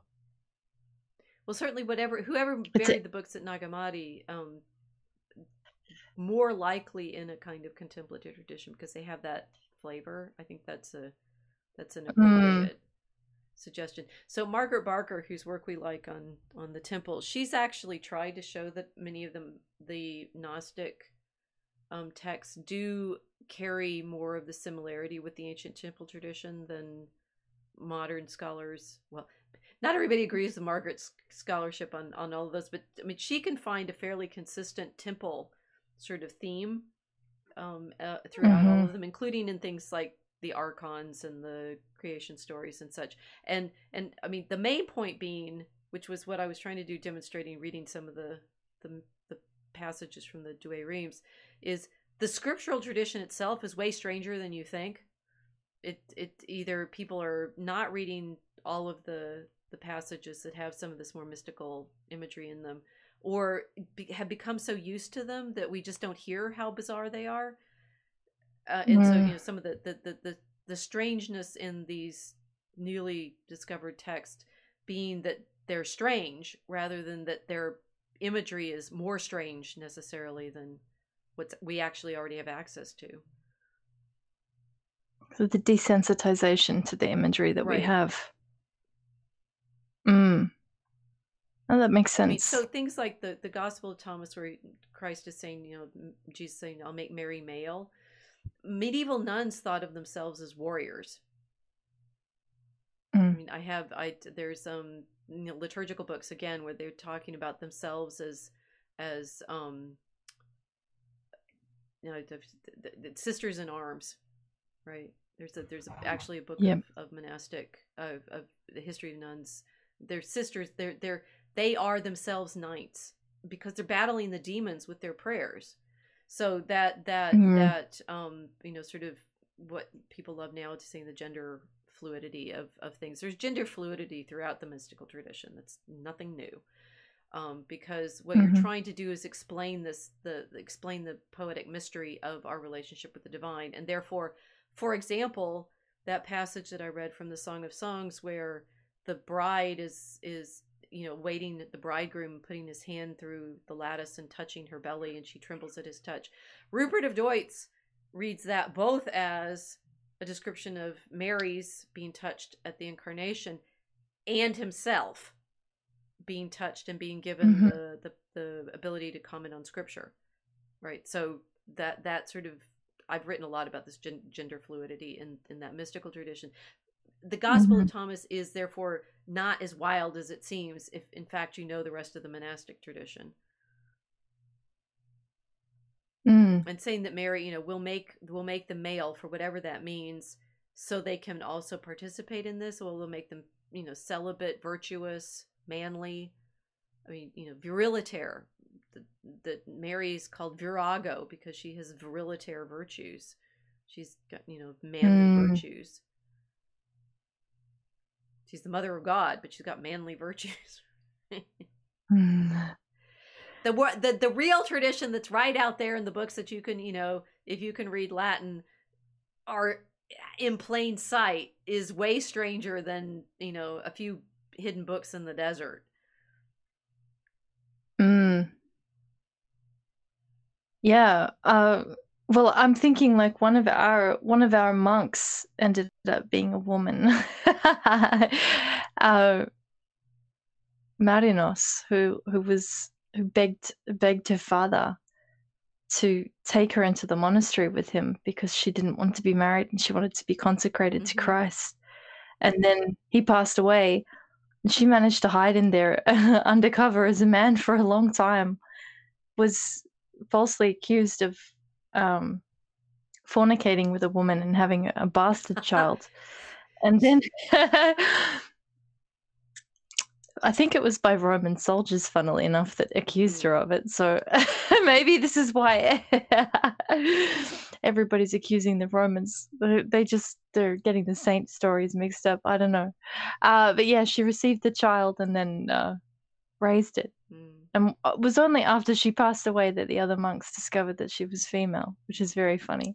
So the uh, the the way that we read the the scriptures in our liturgies is that you do see yourself in the in the readings. Uh, it's not it's not that you will read one of the stories of of the scriptures, read one of the characters and say, okay, so that's a male character. I can't identify with this right. character. I can't have a relationship with with God in the same uh, way that they are, you kind of put them on and then enter into that experience uh, and then ignore the male or female in in that in that way. So yeah. Right. So what we're establishing is um, the, the the weird thing. I mean, there are weird things in the the Nag Hammadi that may or may not fit in absolute Orthodox doctrine, but a lot of what people respond to as weird is not what is not that right and and and that yeah. sort of therefore understanding why they weren't included in the liturgies i mean most most canonical mainly means do we sing it in church and and the and the problem mm-hmm. for like the the stories about mary's assumption in the east um you know they they establish the feasts and they recognize these stories but um the they still prefer to use the scriptures in their lessons and things like that. In the West, particularly with the Carolingians, and I have written extensively about this, they say, well, we'll get the feasts because they come in the seventh century with the Greek and Syrian popes who are fleeing from the Muslims, um, mm-hmm. Greek and Syrian popes. Uh, they they established the feasts in the West, but the the Franks in particular are saying, well, we're not really sure we can have this feast because there's no like stories about it that we can that we can verify as as you know uh not canonical but whether we can trust them it's like so we use the song of yep. songs instead and that's how they they end up mm-hmm. using the song of songs to tell the story of mary's death and, and assumption because they put it in the liturgy mm-hmm. right and it, it's it's this um their willingness to take they're willing to take on the mysteries even if they're worried about some of the sources of the stories again it's it's it's all everything that you've ever wondered about being cool in our tradition it's it's really already there mm. i kind of lost where i was going with that with the the apocrypha gospels anyway Well, it's not. It it. This isn't content that could be introduced and undo Christianity as we That's know it. it. Yes. This is just a potential source for uh, feast days and different traditions and different focuses in the liturgies. Right, and some of it's actually already have known uh, things about. This is again why I responded so positively to Margaret Barker's work. Things about Christ as the angel of great counsel, for example, mm-hmm. from I, the Septuagint translation of the Isaiah, or um, references that Jerome makes to the Gospel of the Hebrews, which is the source of one of the things where the Holy Spirit is his mother, which is, apparently comes from the Gospel of Hebrews. These are things that are quoted throughout the Middle Ages as well. I mean, the the, mm. the many of the quote weirdest stuff is already part of the living tradition. So yes, if if the if the if the frame problem that we started with is if you read these books, it will shatter your faith. And you'll find out that Rome's been lying to you all along. No. you have been lied to it about sounds... Rome. yeah. It sounds more that uh, if you read those books, you'll be more aware of how uh, temple orientated Roman Christian expression was and ideally is. Mm-hmm. uh, yes, you will yeah. find yourself actually participating in the ancient temple worship. Yeah. Yeah. And that's that's an interesting thing to be gatekeeping. Yes, indeed. Yeah. I wonder, I wonder who would want that. who would? People who deny our Lord Jesus Christ as the incarnate Son of God. Mm. Yep. Which Athanasius didn't yep. deny; he affirmed it, which is the point against Arius. No. So it's like it's right. It's like the ancient mystical mystery tradition that is hidden to the world right now is literally orthodoxy. Mm-hmm. Yes.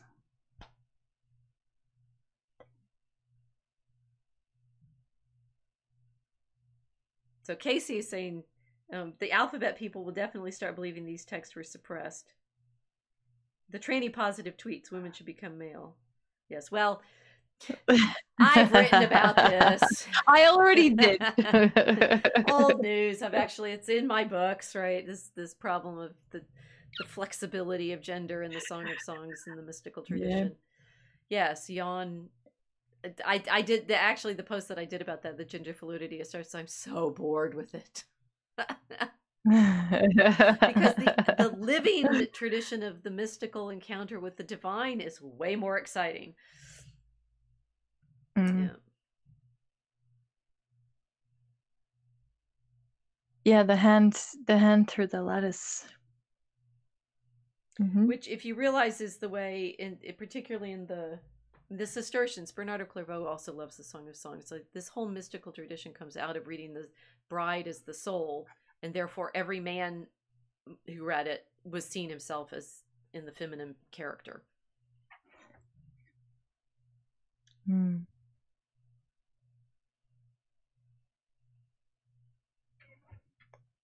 Yeah. Well, Christianity's way weirder than every, you guys think. So, but yeah. not for the reasons you've been told. It seems like there's a lot of gatekeeping around uh, keeping post Enlightenment people from the ancient orthodoxy yes. and then giving them a a secular version of all of these uh, mystical practices as the the gruel alternative to to the the nourishment of uh, Christian tradition.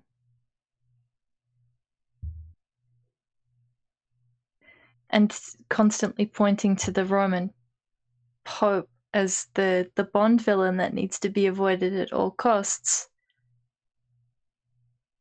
Which, in reality, only shows that they're obsessed with the redirection of attention away from the rest of Christendom towards Rome constantly. So you pivot the attention away from the people that were responsible for f- figuring out the dogma in the first place and uh, where they actually were and what they were doing. Mhm. In the Eastern tradition. And in the East, in the East, yeah. And keep keep us Now- from looking at the great mystical monastic traditions of the East. The Nag Hammadi library is in Coptic, hmm right? The great, the great ancient, and we could go through other things like Jubilees, which is known in the Ethiopian Church. All of these great ancient texts that are known from the Egyptian and and um, you know Syrian and Orthodox Greek and um, I mean you were guessing other languages, right? It's like yes, there's all these ancient languages that all of this tradition is carried in, and to a large extent, that tradition is known in the in the West even through the 16th century, and until it's it's obliterated by the Refor- Reformation. Mm.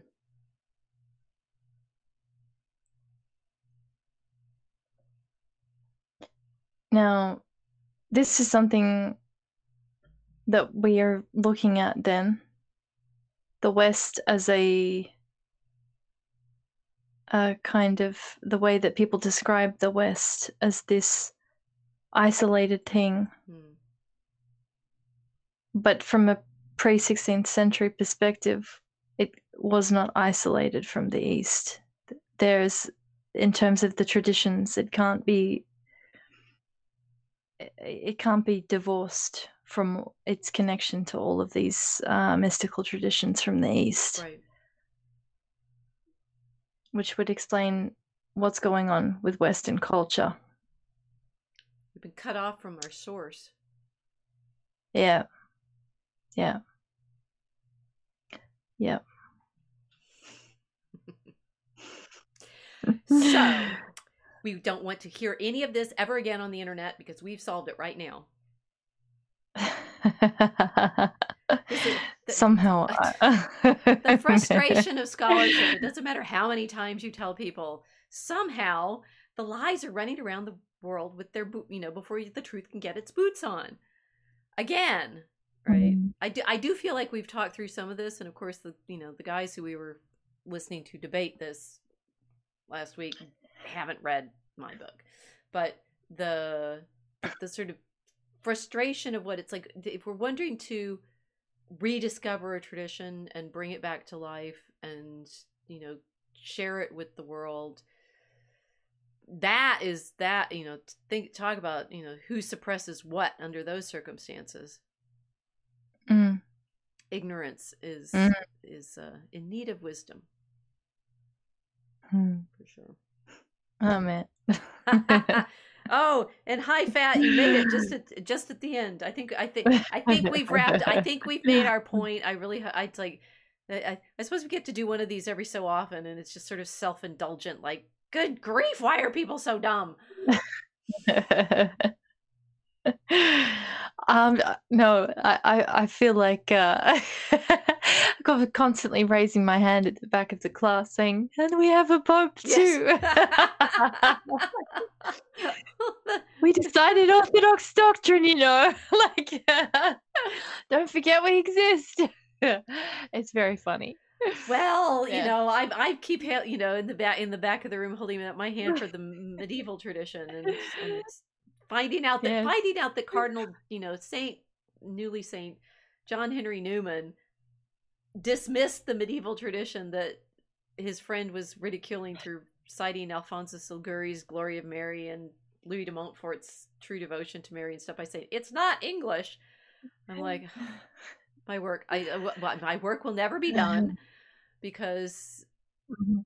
well that i mean that's that's that's actually another curious question why is it so hard for these traditions to stay in the light when they're out there Mm. for sure they get buried in the books and rediscovered i mean i, I was just now thinking so maybe it's a good thing that the Nag Hammadi books were discovered when they were because we needed them to reignite people's interest in mysticism yes that's a good reason to have found them in the mid 20th century, right after World War II, right after Indiana Jones. No, Indiana Jones not real, but you know the true Indiana Jones finding being the ancient tradition. Hmm that lost ark That lost ark, which we know where it is. Mm. okay well all right as as as i demonstrated there's lots more of these apocryphal scriptures where that came from and we can continue talking about them. Tell us in the comments whether you'd like to hear more about them. Um, please subscribe on unauthorized so you can participate in the chat. You have described to logos and tolkien and then you can support our work in our artwork in our arguing with the internet and in our continuing effort to scan in iambic pentameter so as to bring back poetry and beauty to the world. hmm And Kickstarter patrons, backers are receiving their packages. So the book is real. The book is real. As are the cards, right? It's like all of our our our, our the, the, the, the cards have now gone out to the very special backers who who now can play solitaire with the dragons. So Yeah. I should I should send a few boxes to Egypt to bury them somewhere so we can unearth them in about five hundred years Yeah, so there'll time. be these these mystic symbols, and they won't they won't they'll think this is this is some kind of Gnostic symbol when it's actually you know in the Bible, right? Hmm Mm. Okay, good. Well, thank you for joining us, and we'll see you next week to fight the internet about something else. Good night. Bye.